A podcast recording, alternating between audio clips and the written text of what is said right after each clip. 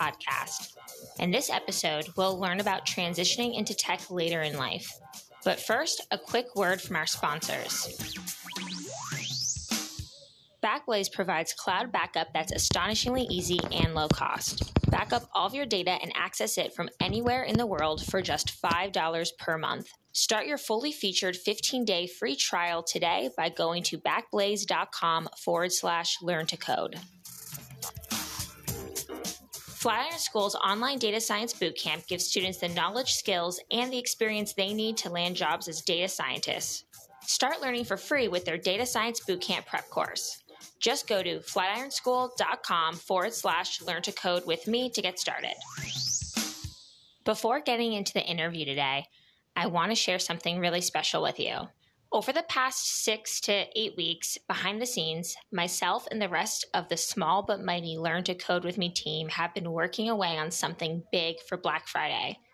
It's something we've never done before and something that has taken tons of effort to coordinate honestly, we've been eating, sleeping, dreaming about it, or at least I have.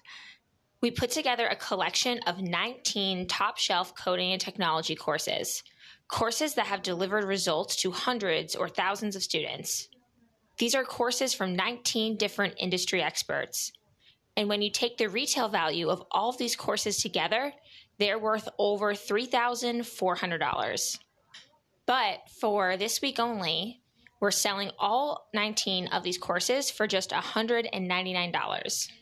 This deal is so good that it's only going to be available for one week until Monday, November 26th at midnight Eastern Time. In case you're listening to this episode well into the future, this is 2018. You can check out this special by going to learntocodewith.me forward slash Black Friday. That URL is all one word. We'll also make sure to add a link to the show notes. Again, the URL is learntocodewith.me forward slash Black Friday 2018. Okay, now back to the show. In today's episode, I talk with Kanika Tolver. Kanika has wide ranging experience in tech. She's worked in the federal government as well as in the private sector. More recently, she started a career coaching business called Career Rehab. Career Rehab focuses on assisting career transformations for students, professionals, and retirees.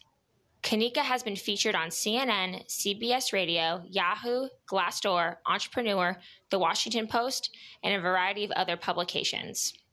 In our conversation today, we're going to focus on the topic of transitioning into tech later in life. So, people that are over the age of 35, 40, or beyond. However, Kanika shares a lot of great advice that can be applied to anyone at any age. Kanika cites specific examples and insights from clients she's worked with in the past who made the switch into tech after the age of 35. I hope you enjoy this episode.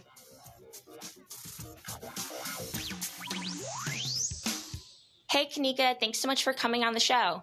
Thanks for having me. How are you doing today? I'm doing great. I'm really excited to talk to you because you have such a vast background, and I know you're going to share so much awesome wisdom with the listeners. I'm also excited to specifically talk about career changing into tech later in life, like after the age of 35 or 40. I've written about this topic a lot and talked about it like switching into tech, but not specifically at an older age. So I'm really excited to dive into that. But first, can you briefly explain like your background, especially as it relates to making a career change or helping others switch careers? Sure. Um, I am from the Washington, D.C. area. I am a career coach.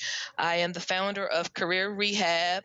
Um, we focus on basically helping people create epic careers. So we focus on career passion through, you know, a new career journey as a college graduate. Um, we call them the cool geeks. Um, we also focus on career advancement for existing existing professionals. We call them the, co- the corporate rebels, and we focus on career um, changers who actually want to transition from one career to another. We call them the career dropouts. So I focus in on specifically helping people find happiness within a career at all different levels, um, not just in tech, but um, I do have a lot of tech clients that actually come to me as they transition to different areas within the technology industry. Nice. And you used to work in tech, right? Yes, I actually um, spent majority of my career in the federal government um, tech space. So um, I've worked for various different federal agencies. My experience is focused around web and mobile app development, agile project management, and, and software testing. So I'm curious, what made you want to become a career coach? Like you were working in these governmental agencies, you were doing different kinds of development, as you mentioned. What made you be like, hey, I want to help people make career moves? Um, actually, I am considering actually going back into the federal technology space as we speak. So um, I initially was a federal employee.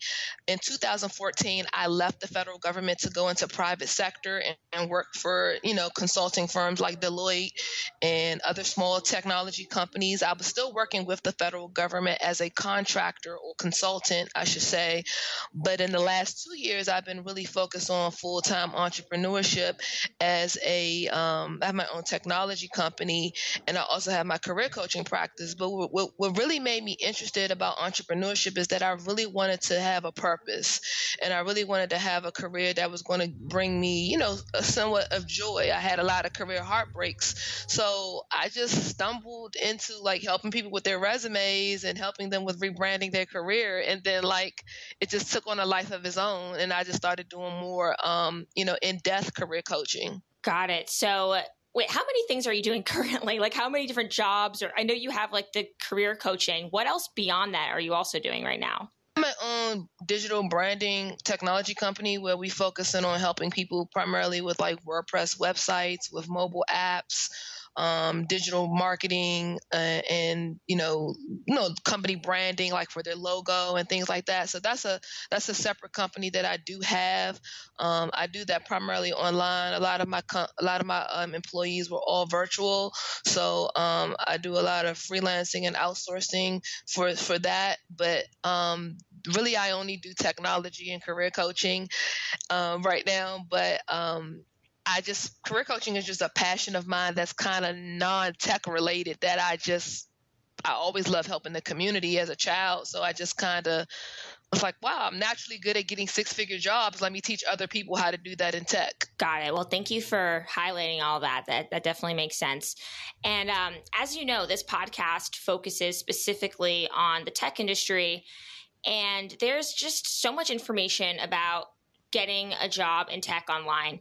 However, when I was researching this topic uh, before even inviting you on as a guest, I did not find very much material that was specific to people over the age of 35 or over the age of 40. Like literally I only found like a handful of articles. I know there's more than that. Maybe I wasn't typing the right terms, but compared to like there just wasn't that much content out there for people in that age group. Why do you think that is? I think that is because in this digital age, um, we focus a lot on helping youth, young women, you know, minorities that want to get into tech. And I think when you start think, talking about people that's 35 and older or people in their 40s, I think there's a there's an actual like learning gap of technology for those generations. A, a lot of times we think it's easier to teach a, a, a, younger person how to use technology because you know we're always using you know the internet, um, we're always using computers and mobile devices, and a lot of people that's in their 30s and 40s they wasn't necessarily birthed into this digital age of technology. They know the basics of like how to use a computer and, and, type and things like that.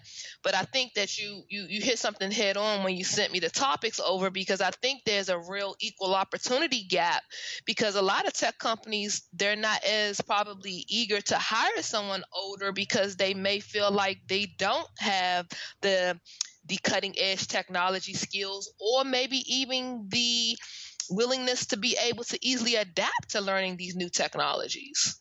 Right, right. And I feel like and I, again, I haven't done tons of research on this in particular, but just from my own experiences and seeing people in my own life, like my mom mm-hmm. and my mm-hmm. dad, I've and there. Well, actually, my dad is in tech. My my mother is not, but I can see just in their own careers definite um, I don't I don't know those signs or of, of ageism, like ageism in the workplace.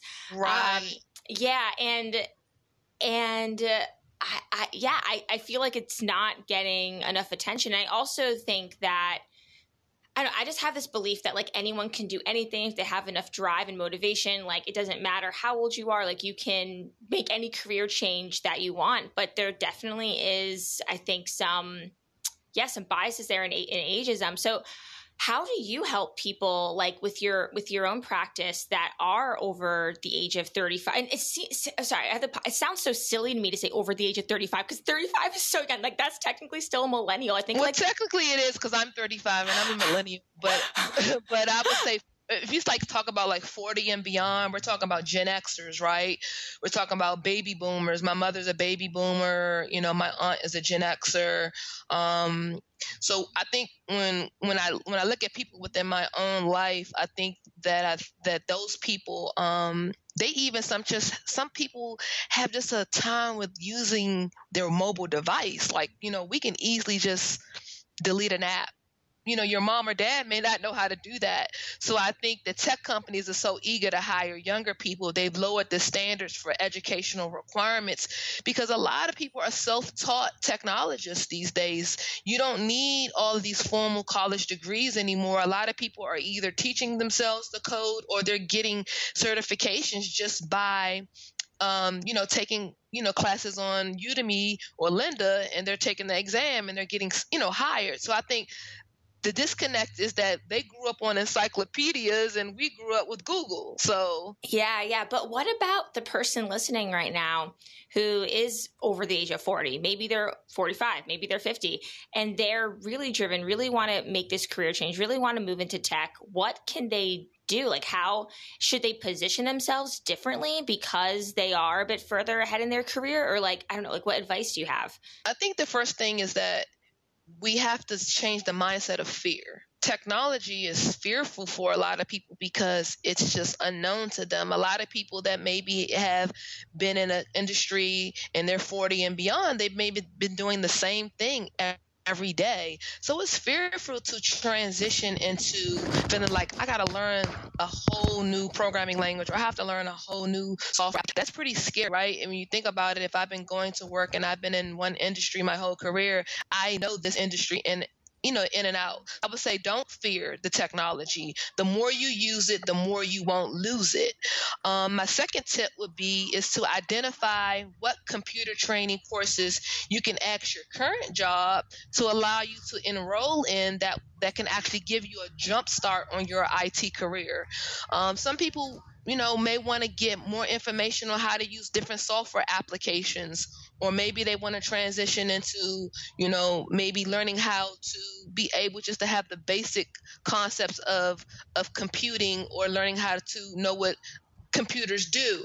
I think utilizing your current training budget all of these industries are advancing in technology in some way. And so you can make that actual switch, utilize your current training resources within your current role.